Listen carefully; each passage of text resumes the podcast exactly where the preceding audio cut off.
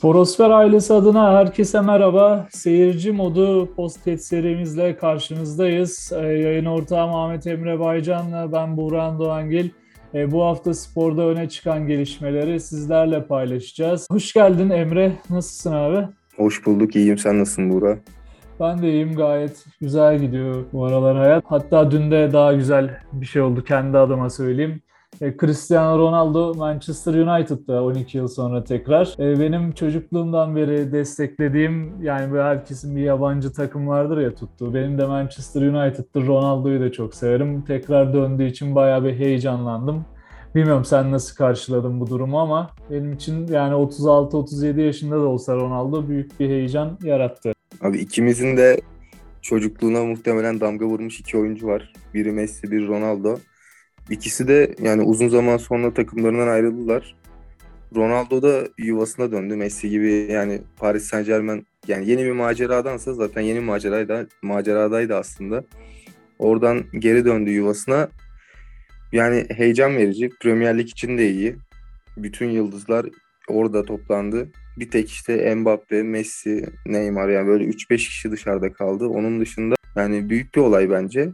Serie A açısından nasıl oldu peki Ronaldo'nun ayrılışı? Orada biliyorsun son şampiyon Inter de ekonomik yapılanma nedeniyle biraz yıldızlarından uzaklaşmıştı. Bence Serie A'da tekrar böyle bir sükse yakalamışken Ronaldo'yu kaybetmesi iyi olmadı. Ama tabii ki Premier Lig açısından mükemmel bir gelişme. Zaten en çok izlenen en pahalı lig Premier Lig. Ronaldo markası da tekrar orada olması gerçekten hem rekabet açısından hem izlenirlik açısından çok iyi oldu. Abi şöyle biraz baştan almak gerekirse Ronaldo transferini ilk başta Manchester City ile çok fazla işte hani anıldı. Zaten transfer oldu gibiydi.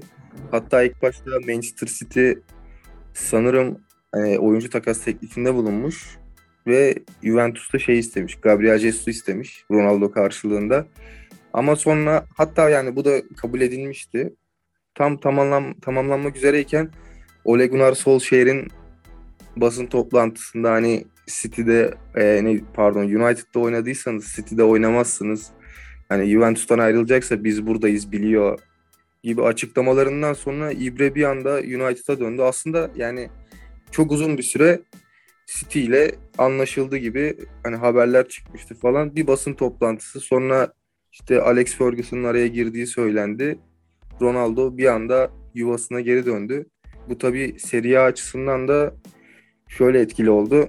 Zaten Inter'in belli bir kadrosu var. Juventus'un da sanırım yani bir herhalde yapılanma planı var gibi geliyor. Çünkü elindeki tek yıldız Ronaldo'ydu. Ronaldo'yu da yolladı. Yani transfer de yapmadılar. Bilmiyorum yani herhalde bir yapılanma süreci olacak. Serie A biraz daha bir böyle 3-4 sene sanki olduğu yerde sayacak, biraz değer kaybedecek gibi duruyor. Yani evet bana da biraz öyle geldi ama vardır muhtemelen planları dediğin gibi büyük kulüpler Juventus olsun, Inter olsun.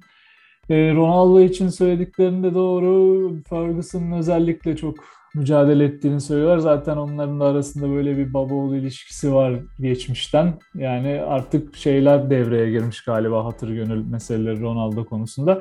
Bence de yani United'da oynadıysanız gidip City'de oynamanın hiçbir anlamı yok. Carlos Tevez gibi olmanın da hiçbir anlamı yok. O hikayeyi belki hatırlar dinleyenler şey diye Manchester'da psikolojisinin bozulduğunu söyleyip sürekli yağan yağmurdan United'dan ayrılıp City'ye imza atmıştı Carlos Tevez. Onun gibi bir aymazlığa da gerek yok yani Ronaldo gibi bir markanın. Bence doğru adrese gitti.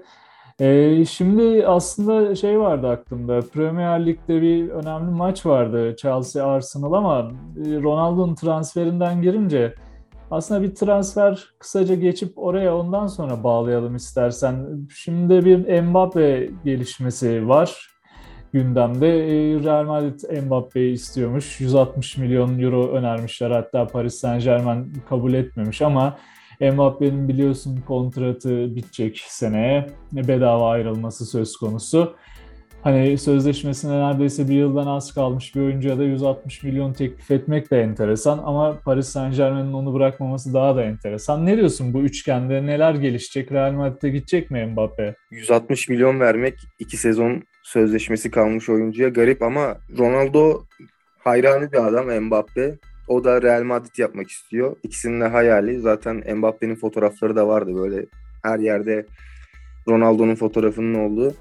Tabii Real Madrid açısından bakınca da 160 milyon verilir mi? 2 sezon sözleşmesi kalmış oyuncuya. Bir sezon düşün. Var ya, bir sezon. 2 de değil, bir sezon. Sadece yalnız bir seneye serbest kalacak. Yani bir sezon 160 milyon verilir mi? Şöyle verilebilir. Mbappe çok büyük bir yetenek. Onun yanında da sen şimdi bir transfer piyasasına çıktığı zaman yani kapışmak var. Bir City gelir. Değerini arttırır oyuncunun. Senin yani Real Madrid'de de City'nin gücü şu anda kıyaslanamayacak seviyede. Yani City istediği oyuncuyu alabilir Real Madrid'in elinden. Eğer böyle Mbappe gibi çok Real Madrid aşkıyla yanıp tutuşan bir oyuncu olmadığı sürece alabilir. Bunu riske atmaya değer mi? Mbappe gibi bir yeteneğe bence değmez. 160 milyon da verilebilir yani. Çünkü Real Madrid'de adam akıllı transfer yapmıyor uzun zamandır. Yaptığı transferler de hep elinde patladı diyebiliriz. Hazard, Bale gibi. Gerçi Bale çok uzun süreli bir süreç ama yani yine elinde patladı diyebiliriz ve Mbappe'ye de hani performans vereceğini kesin gözüyle bakıldığı için bence 160 milyon değer yani. Sen ne düşünüyorsun? Ya bence hani değmesine değer ama serbest kalacağını ve Real Madrid'e gitmek istediği apaçık ortadayken hani mesela 40-50 milyon gibi bir imza parasıyla bence Mbappe'yi bağlayabilir Real Madrid. Çünkü onun ilk hedefi o. Hani ne kadar City veya başka takımlar araya girse de orada kulüpten ziyade artık oyuncunun inisiyatifine kalacağı için sözleşmesi bitince olay. Bence 160 milyon yani Mbappe'nin değeri şu piyasaya bakıldığında daha fazla eder ama sözleşmesinin sonundaki bir oyuncuya da vermek bence Real Madrid'in şu son dönemdeki başarısızlıklarına biraz çare arayışı gibi geliyor yani, çırpınış gibi. Bir de La Liga'nın da marka değerinin çok azaldığını düşünürsek hiç yıldız kalmadı La Liga'da. Yani o yüzden de biraz bastırıyorlar. Ama ben Mbappe olsam ne kadar çocukluk aşkım falan da olsa Real Madrid yani şu dönemde gider miyim tartışılır. La Liga'da kimle oynayacaksın ki? Hiç kimse kalmadı yani bence. Şimdi Paris Saint Germain'de bir sezon oynar adam der ki ulan Messi var, Neymar var, Verratti var. Yani iyiymiş takım aslında, akıyor da. Ben burada kalayım gibi bir şey de olabilir. Veya şöyle bir isteği de olabilir Ronaldo, Mbappe'nin tam tersine. Gideyim ben Real Madrid'i şahlandıran adam olayım tekrar. Zaten planı da var. Los Galacticos gibi bir planı da var Real Madrid'in. Oradaki asıl adam olmak da yani güzel bir rol olur Mbappe için. Ya tam tersi de olabilir ya da çok fazla da isteyebilir Real Madrid'i. O yüzden bence şu an alması, böyle aradan sıyrılması bence iyi olur Real Madrid için. Çünkü La Liga'nın değeri de senin söylediğin gibi çok düştü. Hemen bağlarlar işi. Mbappe şovunu yapar gibi geliyor bana. O Los Galacticos meselesinde Erling Haaland'ın da transfer edilmek istendiği söyleniyor ama ikisini birden bilmiyorum alabilir mi Real Madrid. Bir de yani Los Galacticos'u ben hatırlarım yani 2002 ile 2003'lü yıllarda o başlangıçta hatta 2000'in başına dayanan yani sadece Haaland'la Mbappe ile işte yarım bir Eden Hazard'la olacak bir iş değil. Real Madrid'in çok transfer yapması lazım. Orada yani Real Madrid'in altyapısından yetişenler, kadroya dahil olan yıldızlar, hani tut kalecisinden tut en ileri ucuna kadar hep yıldız marka isimlerdi. Biraz Real Madrid'in Los Galacticos'u öyle 2-3 isimle kurması zor. Yani daha çok transfer yapmalı ya da daha iyi oyuncular çıkarmalı içeriden. Bu bir süreç. Haaland demişken böyle Mbappe'nin gitme olasılığına dair Paris Saint Germain'in de Haaland'la anlaşmaya çalıştığı söyleniyor. Ben sana soracağım. Tabii Haaland gittiği her takıma yararlı olur. Onu sormayacağım tabii ki, Haaland nasıl performans verirden ziyade. Sana diyeceğim hani pandemi oldu, takımlar transfer yapamayacak falan derken ne oluyor şu an? Çok yani ben hayatımda hiç böyle bir transfer dönemi hatırlamıyorum. Sen hatırlıyor musun hiç buna benzer bir şey? Ya şöyle hatırlıyorum, tamam bu kadar büyük paralar o günlerde de verilmiyordu ama yani o zamanın şartlarına göre daha büyük paralar döndüğünü gördük. Özellikle Premier League, La Liga ve Serie A ekseninde. Şimdi yalnız şöyle bir şey var.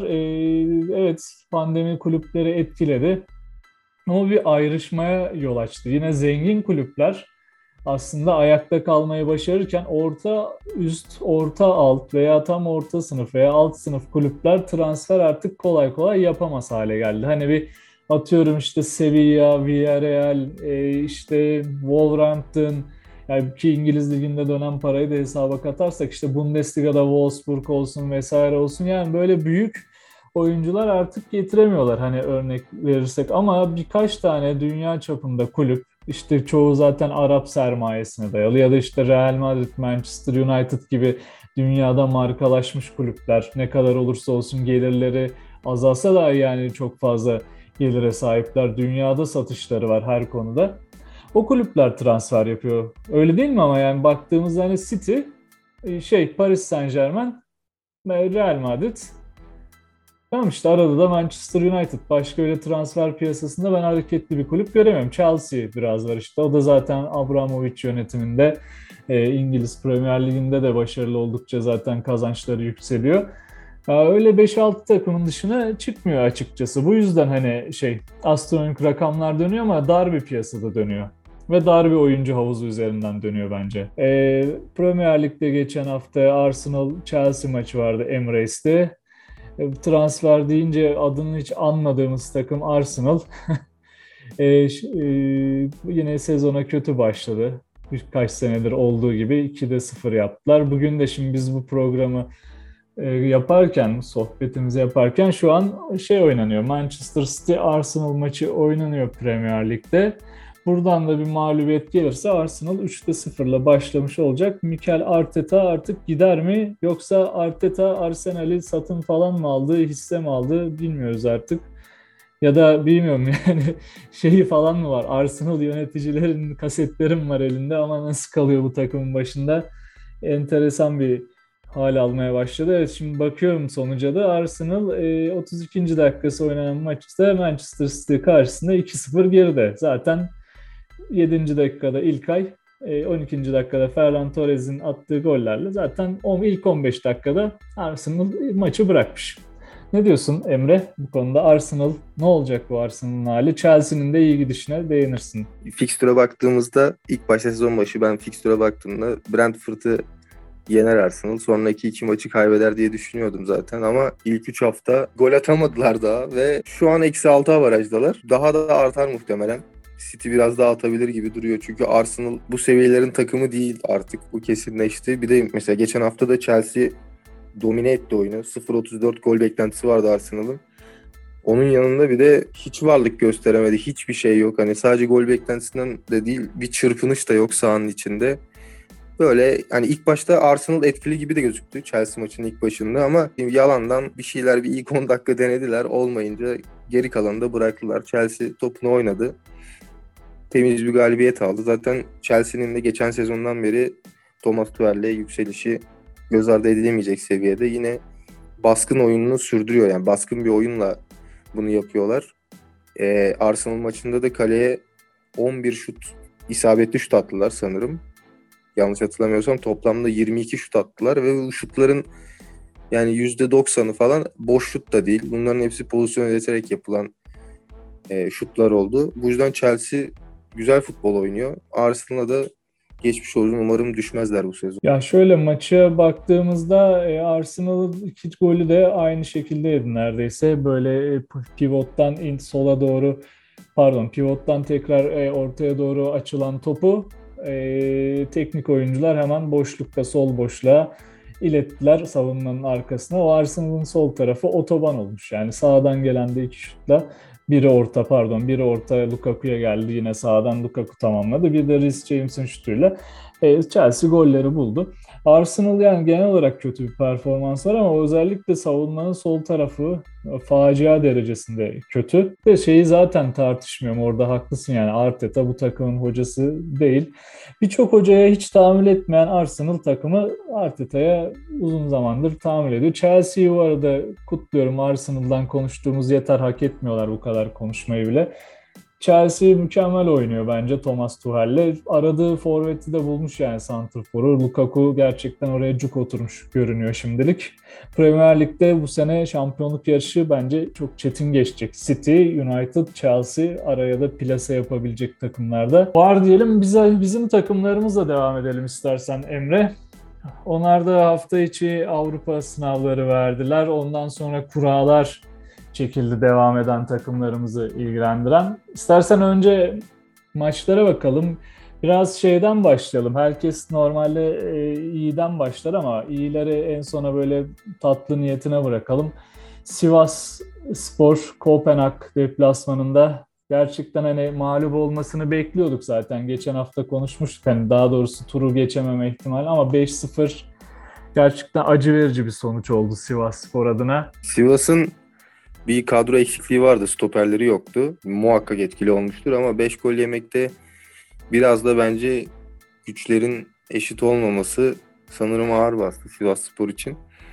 Kopenhag da Kuzey Futbolu'nun etkili takımlarından biri. Hani küçük bir takım olsa da ama işte böyle hep şey denir hani kompakt takım hızlı çıkar. Bunun karşılığını verdiler maçta ve sanırım Rıza Çalımbay da açıklama yapmıştı şeyle alakalı. Trabzonspor maçını erteleyelim diye Trabzonspor'a başvurduk ama onlar kabul etmediler. Sakatımız vardı. Trabzonspor'un üstüne yıkılmış gibi oldu. Yani Türk futbolunda bunlardan sıkıldık artık. Ben Rıza Çalımbay'ı severim, saygı da duyarım ama yok Trabzonspor maçı ertelemiş, yok federasyonu. Abi hiçbir ligde hiçbir şey ertelenmiyor zaten. Yani çıkacaksın, topunu oynayacaksın. Dar bir rotasyonun var. Bunu zaten sezon başından beri dile getiriyoruz Çalımbay. Yönetime mesajını gönderiyor ama yani Sivas'ın da elindeki imkan belli. Yani tamam oynadın 5-0 da olur 10-0 da olur. Tamam oldu bitti yapacak hiçbir şey yok. Sen buradan çıkaracağın derslere bakacaksın. Avrupa'da tecrübe edinmeye bakacaksın. Geçecek gidecek. Bir sezon sonra umarım daha iyi yerlere gelecek Sivasspor. Daha iyi oynar. Bir daha Danimarka deplasmanına çıktığında nereye gittiğinin farkında olarak oynar. Ben biraz eleştireceğim Sivasspor'u. Geçen haftaki programda söylemiştik yani Parken'de çıkıp da Kopenhag gibi ekol bir takımı öyle kolay kolay eleyemezsin diye. İşte yani kolay kolay eleyememeyi bırak fark yersin böyle. Nerede olduğunun ciddiyetine varmazsan bunlar başına gelir. Aynı şey Trabzonspor için de bence oldu. Hemen oraya geçelim. Trabzonspor'da Roma'dan 3 yedi.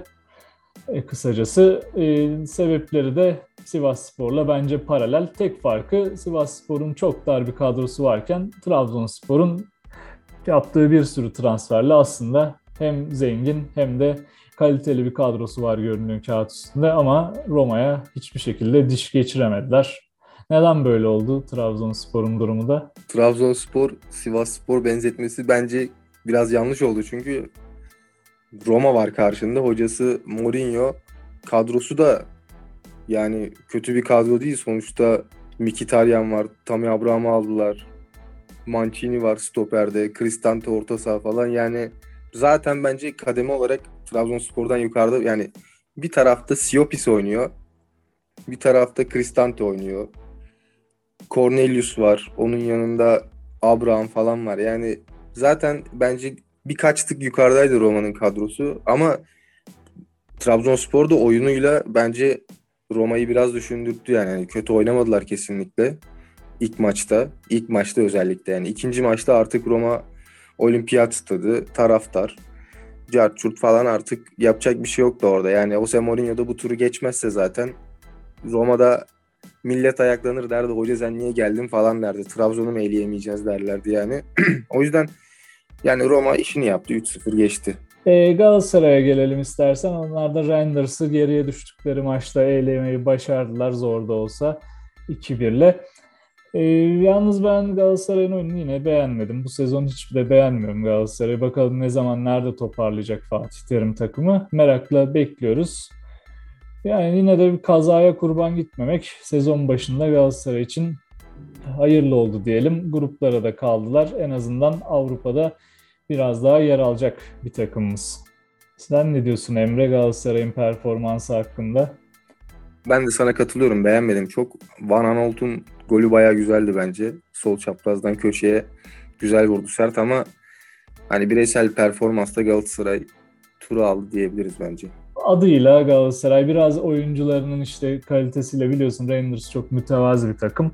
Bir şekilde turu aldı ama bu ilerisi için hiç umut verici bir oyun olmadı. Yani tek umut verici oyun bence Fenerbahçe'den geldi.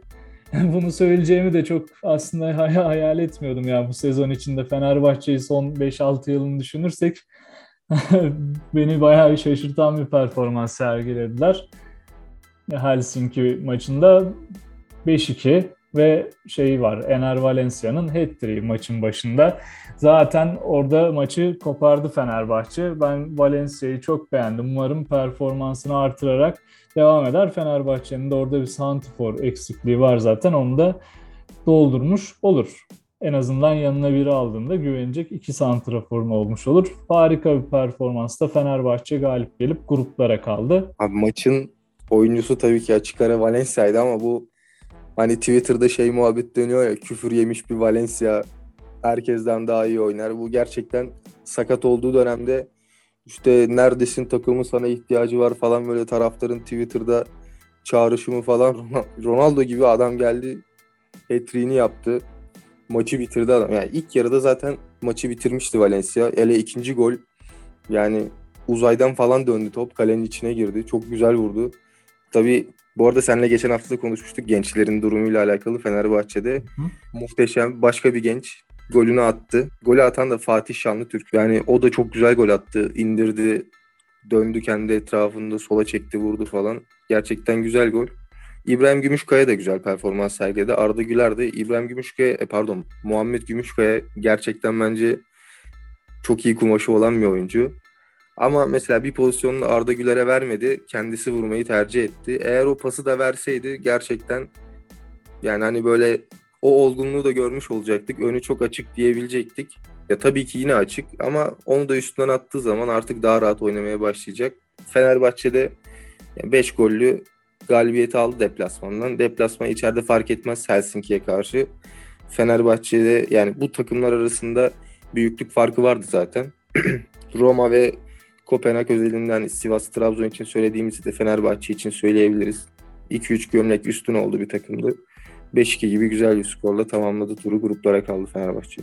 Evet, gruplar demişken hemen orayı da bir açalım hızlıca. Şimdi işte tabii ki Şampiyonlar Ligi'nden başlayacağız. Beşiktaş direkt gruplara katılıyordu. Orada da biliyorsun Shakhtar Donetsk'in bir Monaco maçı vardı. Monaco eğer eleseydi Shakhtar Donetsk'i Beşiktaş 3. torbadan giriyordu ama olmadı. 4. torbadan katıldı gruplara Beşiktaş. Ama bence yani gruplara da baktığımızda bir Lille'li grup vardı. Hangi grup hatırlamıyorum şimdi ama onun haricinde gidebileceği bence en iyi gruba gitti. Sporting Lisbon ilk torbadan, ikinci torbadan Borussia Dortmund, üçüncü torbadan Ajax ve Beşiktaş grupta yer alıyor. Şimdi böyle baktığımızda tabii ki hani Real Madrid, Barcelona, Manchester City, PSG gibi, Liverpool gibi takımlar yok grupta.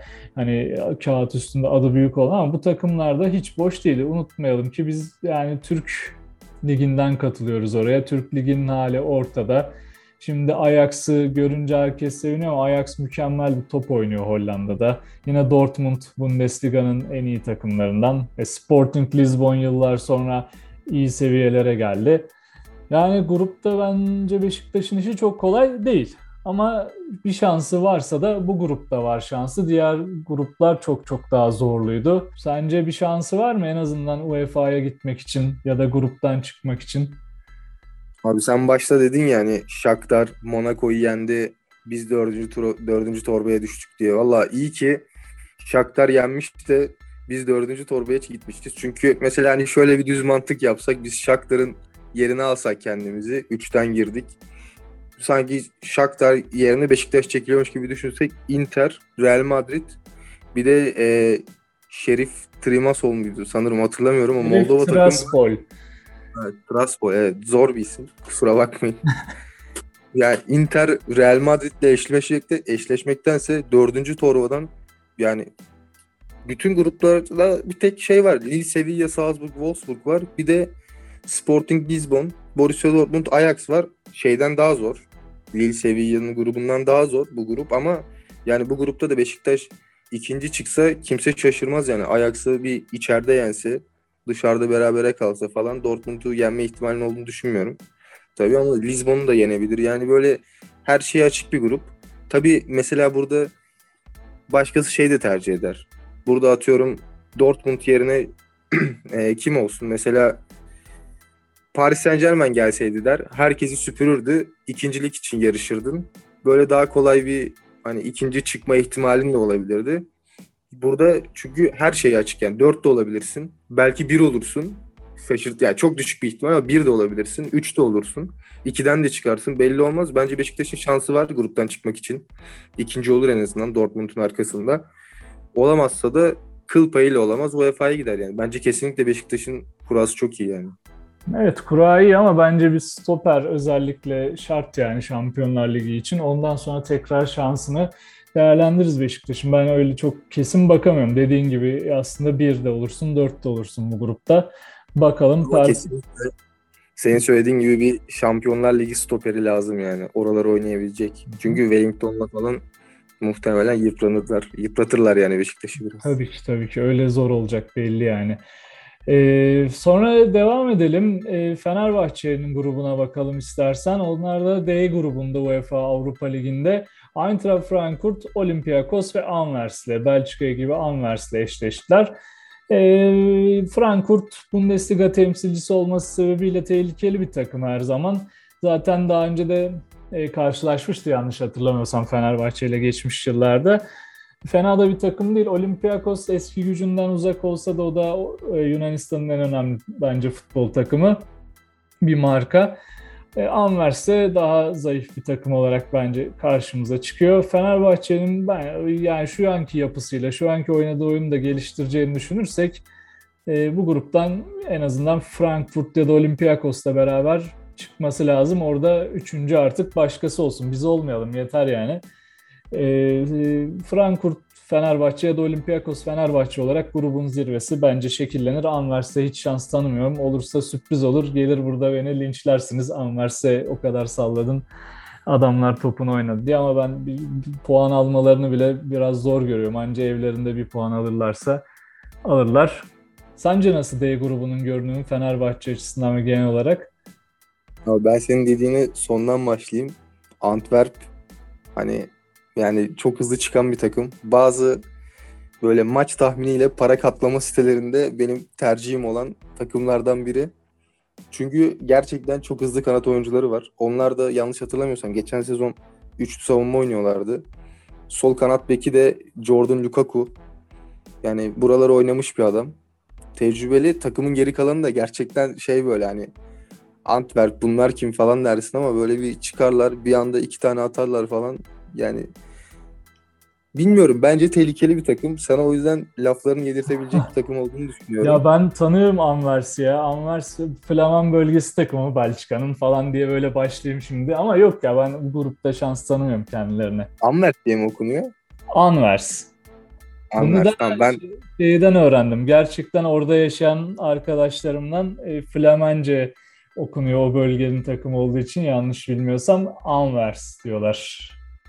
Ben tam düz iddiacı gibi Antwerp diye okuyordum. Neyse ben de bundan sonra dikkat edeceğim buna. Frankfurt Fenerbahçe'nin üstünde bir takım bence. Belki hani Fenerbahçe çok gelişirse falan Vitor Pereira bir şeyler yapar. Şapkadan tavşan çıkartırsa burada dışarıda ikisinde de yener ama bence Frankfurt falan zaten Alman takımlarının büyük özelliği hani büyük disipline sahip olmaları. Yıllarda söylenen şey. Ben o yüzden Fenerbahçe'nin bir tane yaptığı hatada bir böyle yanlış pasla falan cezasının hemen kesileceğini düşünüyorum. Olympiakos'a gelince de Olympiakos Valbuena'nın takımı. Bireysel oyun takımı yani Yunanistan'da hani oyun ligi sürklese ediyorlar ama Avrupa'da biraz daha zor tabii. Bir de Fenerbahçe oynar yani böyle takımlara karşı iyi oynar. Kesin çıkması gereken bir maç varsa Fenerbahçe'nin muhtemelen hani Olympiakos'a falan denk gelirse o maç Fenerbahçe vura vura geçer gibi geliyor bana. O yüzden Fenerbahçe'nin ben gruptan muhtemelen ikinci çıkacağını düşünüyorum. Evet burada benzer düşünüyoruz. Hemen Galatasaray'a geçelim. Galatasaray, Lazio, Lokomotiv Moskova ve Marsilya'nın olduğu grupta E grubunda yer alacak. Yani bilmiyorum biraz kadersiz bir kura gibi görüyorum ben. Galatasaray'ın şu anki yani kadro yapısı ve oyununa da bakarsak gruptan çıkmanın mucize olduğu bir yerdeyiz. Ama yine de umutları bitirmiyoruz. Büyük bir marka Galatasaray ülkemiz için. Umarım en elinden gelenin en iyisini yapar Fatih Terim ve öğrencileri ve hani şanslarını sonuna kadar zorlarlar. Ama gerçekten hani böyle ballı bir kura değil hiçbir türlü zor bir kura. Bakıyorum Lazio, Marsilya yani ne kadar Rus futbolu eski ekseninde olmasa da Lokomotiv Moskova zor olacaktır deplasmanda. Maalesef hani pek de şanslı görmüyorum Galatasaray'ı. Bu saatten sonra söyleyecek çok bir şey yok. Yani Lazio içeride dışarıda herhalde alır. Çok büyük bir şanssızlık olmazsa Lazio için hani sakatla Covid'li gelirler. O zaman Galatasaray'ın şansı olur. Marsilya'nın zaten ben bu grubu birinci çıkacağını düşünüyorum. Lokomotiv Moskova'da bilmiyorum takım nasıl. İzlemedim uzun zamandır ama Galatasaray'ı düşününce üçünün de şansının Galatasaray'dan yüksek olduğunu düşünüyorum ben. Futboldan atlayalım biraz voleybol diyelim. Avrupa Kadınlar Voleybol Şampiyonası devam ediyor. Bir küçük ara verilmişti grup maçlarından sonra. Voleybol milli takımımız da mükemmel başlamıştı. Mükemmel götürüyor. 5'te 5 yaptık. Grupta herkesi yendik. Hollanda'yı da yendik. En güçlüsüydü bizden sonra grubun. Hiçbirine acımadık. 3-0. Hep ilk maçta sadece bir ev sahibi Romanya'da. O da turnuva başlangıcı. İlk seti kaybettik konsantrasyonsuzluktan. Şimdi rakip Çekya. 16'da Çekya'yı da rahat eleyeceğimizi düşünüyorum. Önümüz açık. Sırbistan var, İtalya var bizi zorlayabilecek ileriki turlarda. Onları da kendi şu özgüvenimizle aşarsak şampiyonluğa hiç bu kadar yakın olmamıştık. Bence çok iyi bir jenerasyonumuz var. Mükemmel oynayan oyuncularımız var. Hepsi ayrı ayrı iyi performanslar sergiliyorlar maç. Voleybol takımımız hakkında görüşlerini alalım Emre biraz da. Yani bu mükemmel hadiseyi konuşmadan geçmeyelim istedim ben. Abi şöyle futboldan voleybola geçince böyle hani Türk futbolunun toksikliğini üzerinden atıyorum. Böyle konuşacak güzel bir şeyler geliyor. Bir de benim dikkatimi çekmişti İsveç maçında. Kamera çekiyor, İsveç bench'ini çekiyor molada. Antrenörü de, İsveç milli takım antrenörü de her zaman böyle bir takımla karşıya gelemezsiniz. Oynayın, tecrübe kazanın diyor. Bence bu zaten Türkiye'nin voleyboldaki durumunu anlatıyor. Kadın voleybolundaki durumunu anlatıyor.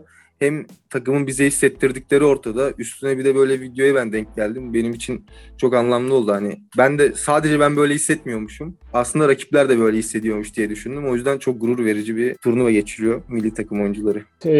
İsveç'in hocası da Guidetti'nin kuzeni. Akrabacılık yapıyor olmasın ya Guidetti'yi övmek için falan diye şaka yapayım dedim ama gerçekten. Hak ediyor yani bunu. Sen de zaten öyle düşünüyorsun da yani şaka bir yana. Tabii ya ben hani öyle bir espri, soğuk bir espri yapayım da olsun diyeyim ama milli takım hakikaten her şeyi hak ediyor. Yani en azından hani duruşlarıyla, spora kattıklarıyla ve bakış açılarıyla yani dediğin gibi futbol ortamının toksikliğini hesap edersek çok daha temiz bir alandan yani bizi sevindiriyorlar.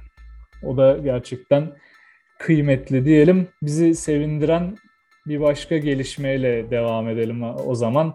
Paralimpik oyunları devam ediyor. Tokyo'da 2020 Paralimpik oyunlarına katıldık biliyorsunuz. Geçen hafta konuştuk 87 sporcuyla. Turnuvanın ilk günleri geride kalırken şu ana kadar 6 tane madalya kazandı millilerimiz. 6'sı da bronz madalya. Masa tenisinde Ali Öztürk, Nesim Turan, Kübra Korkut'un bronzları var. Judo'da Zeynep Çelik ve Recep Çiftçi bronz aldı ve halterde de Besra Duman'la bronz madalyayı kazandık ve gururlandık. Daha da madalyalarımızın geleceğine inanıyoruz. Yine az önce golbol milli takımımızın maçı vardı. Kadınlarda biliyorsunuz Rio'nun şampiyonuyuz. Yayına gelmeden izliyordum. Maçta da çok iyi gidiyorduk Brezilya karşısında. Onlardan da madalya bekliyoruz. Bütün sporcularımız ellerinden geleni yapıyorlar ve başarılar elde ediyorlar. Hepsini yürekten tebrik ediyorum. Emre senin söyleyeceklerini de alalım Paralimpik sporcularımız için. Abi yani 6 madalya 16 olsun 26 olsun. Çok emek veriliyor Türkiye'de gerçekten buna. Umarım karşılığını alırlar. Herkese başarılar diliyorum ben de. Evet. Konuşmaya devam edeceğiz ileriki haftalarda, oyunlarda süreç ilerledikçe. Şimdilik böyle geçelim. Diyelim basketbol. Basketbolda biliyorsunuz sezon yok şu anda hiçbir yerde, Avrupa'da, NBA'de. Bizim ilgilendiğimiz taraflarda daha doğrusu, hani Uzak Doğu haricinde. Ama gelişmeler tabii ki her zaman var. Ben sana sorayım bu sefer. Böyle başlayalım basketbola. Şimdi olur. Kokoşko bir anda uzadı gitti NBA'ye. Teklif geldi. Yani zaten teklif geliyormuş falan. Sen oraları daha iyi anlatırsın. Biraz böyle hani konuşmamıştık bu çünkü podcast serisinden önce yaşanan bir olaydı. Biraz eskide kalmıştı ama hani çok hafif üstünden geçersin sen. Sonra Djordjevic'le anlaşıldı. Erdemcan'a şans verilmedi. Djordjevic ilk idmanına çıktı. Erdemcan Utah'ta yardımcı antrenörlüğe gitti. Böyle bunların hepsi birbirine bağlı olduğu için ben böyle sana bırakayım. Sen konuş, anlat biraz. Biz dinleyelim. Kokoşkov'un ayrılığı aslında ben şeyde Europods'da anlatmıştım detaylı şekilde orada transferlerde. Şimdi burada da biraz bahsedeyim süremiz yettiğince. Şimdi Dallas Mavericks'te Luka Doncic'in hayati bir etkisi olduğu için biliyorsun $207 milyon da mega bir kontrat aldı takımdan ayrılmamak için ve belli bir istekleri vardı. Slovenya'da birlikte çalıştıkları için Doncic'le Kokoškov'u seviyordu Doncic. Oyun tarzını da çok seviyorum ve onu talep etmiş. Kokoškov da Avrupa'da sanırım yani NBA'ye alışkın bir koç olması sebebiyle biraz zorlanmıştı. Fikir ayrılıkları yaşamıştı Fenerbahçe ile. Ayrıldı. Aslında ayrılığı da öyle apar topar olmadı. Sadece şöyle bir muamma süreci uzun sürdü. Çünkü NBA'de sezona daha çok olduğu için yapılanmalar vesaireler, NBA çıkışı hocanın falan derken ödenecek tazminatlar. Yani biraz süreç aldı. Kokoškov aslında ilk teklif geldiğinde zaten Amerika'ya gitmeyi kafasına koymuştu. Sonra gidince Maurizio Gerardini birkaç seçenekten biri zaten Saša Đorđević dedi. Tanıyor da kendisini. Herkes tanıyor zaten basketbolla ilgisi olanlar. Oyunculuğundan falan da tanırlar. O getirildi. Ben Erdemcan'ı tercih ederdim. Birazdan o konuya da değineceğiz. Ama Erdemcan Fenerbahçe'yi tercih etmeyebilirmiş ya da Fenerbahçe Erdemcan'ı bilemedim. Orada da bir ayrılık olduğu için söylüyorum. Neyse sonuçta Đorđević oldu Fenerbahçe'nin yeni hocası. Avrupa'da artık boşta olup da alabileceğiniz elit seviyeye yakın hocalardan bir tanesi kendisi. Fenerbahçe'yle de geçenlerde ilk antrenmanlarına çıkmışlar. Sezona hazırlanıyorlar. Şöyle bir durumda var. Şimdi herkes diyor ki Igor Kokoškov'un takımı Fenerbahçe, transferleri o yaptı. Ama Kokoškov da zaten bir senedir Fenerbahçe'de. Birçoğunu değiştirmişti takımın. Hiçbiriyle sezona başlamadan bırakmış oldu. Sezona başlamadığı için de Đorđević'in kendi takımıymış gibi bu takımı alıp çalıştırma olanağı var. Hani kötünün iyisi oldu biraz o açıdan. Yalnız Fenerbahçe'ye bir point guard lazım. Onu da söylemeden geçmeyeyim. Point guard transferiyle Fenerbahçe Final Four zorlayacak bir takım olur. Ama o point guard transferi gelmezse çok zorlanacağını düşünüyorum. Sezonun ilerleyen bölümlerinde işler yukarılara doğru gittikçe, kızıştıkça. Hemen Erdemcan'la devam edeyim. Erdemcan herkes biliyordur zaten 6 yıldır falan Utah Jazz'in yaz liginde gidiyor, kampına gidiyor. Orada çalışıyor ve Türkiye'ye gelip Avrupa basketboluna bunları entegre etmeye çalışan aslında zeki bir adam. Zeki bir koç. Ben beğeniyorum Erdemcan'ı. O yüzden demiştim Fenerbahçe'nin başında olmayı hak ediyor diye Kokoşko'nun ayrılığı sonrası. Ama şöyle bir durum olmuş. Kendisinden dinledim bunu da. Aslında NBA Summer League'e bu yıl da oraya gitmek yani kalıcı olmak amacıyla gitmediğini, yine orada kendini geliştirip Türkiye'ye döneceğini düşünürken bir anda eskiden de muhabbetinin olduğu Utah koçuyla öyle bir pozisyon için anlaşıyorlar. Teklif geliyor yani. O da kabul ediyor. Yeni bir macera istiyor hayatında. Yeni bir yerlere yelken açmak istiyor. Çünkü yani perspektifi geniş bir adam Erdemcan. Obra'yla da çalıştı yıllarca. Ondan da bir şeyler kapmıştır. O yüzden de NBA'ye gidiyor. Bizi gururlandırıyor. Kolay değil öyle NBA'de koç olmak, Avrupalı olup. Umarım ülkemizi en iyi şekilde temsil eder. Orada edindiği bilgilerle bir gün head coach olur ya da Avrupa'ya tekrar döner. Burada bir head coachluk yapar. Ben Erdemcan'ı hep basketbolun içinde görmek isterim. Tebrik ediyorum kendisini. Utan antrenörün ismi Quinn Snyder mıydı? Evet. Quinn Snyder. O Avrupa'da da çalışmıştı bir dönem Ettore Messina'yla. Oradan da bağlantıları var. Şeyden hatırladım ben de. Geçen sene playoff'larda kısa paça pantolon giyiyordu. Shaquille O'Neal falan dalga geçmişti bir ara. Oradan benim de aklıma geldi. Nargile. Evet. Avrupa nargile. Kısa paça. Evet. Ama iyi koçtur. Fena değildir. Sonra diyelim. Obra'dan da kısaca bahsedeyim. O da Partizan'la yuvasına dönmüştü biliyorsunuz. İyi iddialı transferler yaptı Partizan'da. Euro Cup'ta bakalım seneye Euro Lig'e yükselebilmek adına mücadele edecekler. Obra'da antrenmanlara başladı. Bu yıl oraya Unix Kazan'ın olsun, işte Virtus Bologna'nın olsun, Birkaç takım daha böyle büyük yatırımları oluyor. Hani marka değeri de yükseldiği için Obradoviç'te Euro Cup'ın. Daha zevkli bir Euro Cup izleyeceğiz. Daha da çok göz önünde olacaktır. Onu da heyecanla bekliyoruz. Benim son olarak söyleyeceğim basketbol adına Efes Pilsen, yani daha doğrusu eski adıyla Efes Pilsen ağız alışkanlığı. Anadolu Efes'te bir transfer var. Kadroyu koruyacağını söylemişti Anadolu Efes ama Sertaç Barcelona'ya gidince bir uzun eksikliği ortaya çıkmıştı. Onu da Filip Petrušev'le doldurdu Efes. Bence çok anlamlı ve olumlu bir transfer. Adriyatik Ligi'nin MVP'siydi. Çok da genç bir oyuncu. İşte NBA draftlarında bu sene aradığını bulamadı. İlk turdan seçilmesi bekleniyordu ama 50. sırada kaldı yanlış hatırlamıyorsam. O zaman da gitmeyi tercih etmedi yani. Daha doğrusu kontrat da bulamadı. Bir yıl daha Avrupa'da ve bence Sertaç'ın boşluğunu, yani şu anki durumda oyuncu havuzu içinde doldurabilecek alternatiflerden bir tanesi. Onun performansını da EuroLeague seviyesinde merakla bekliyoruz. Gözüm üzerinde olacak yani. Benim de beğendiğim uzunlardan bir tanesi. Öyle bazı yerlerde gördüm işte bu kim, bunu neden transfer ediyor? Bizim klasik Türk işte basketbol izleyeni böyle şey olacak. Herkes müthiş marka isimler tercih edecek. 35 yaşında 5 milyon dolarlar. Hayır, Petrušev bu Avrupa'nın şu son dönemde yetiştirdiği en önemli oyunculardan. Herkes bir takip etsin, görecek nasıl bir oyuncu olduğunu Petrušev'in. Bu kadar da iddialı konuşuyorum. Takımın ilk 5'ine girmeye başlayacaktır ilk haftalardan. Çünkü biliyorsun Dunstan çok yaşlı, Plas kronik sakat. Petrušev'in şansı var. Ve Efes gibi sistemli bir takıma gelmesi de onun kariyeri için de büyük bir şans olarak değerlendirebiliriz. EuroLeague sezonu yanlış hatırlamıyorsam 30 Eylül civarında başlıyor. NBA'de Ekim'de başlıyor bildiğiniz üzere. O zamana kadar da basketbolda bu tarz gelişmeleri size aktarmaya devam edeceğiz. Son olarak da motor sporlarından bahsedelim biraz. Formula 1'den sıcak bir haber vardı yayına girmeden önce. Bu yılın takvimi tekrar son olarak güncellendi. 22 yarışa düşürdü FIA.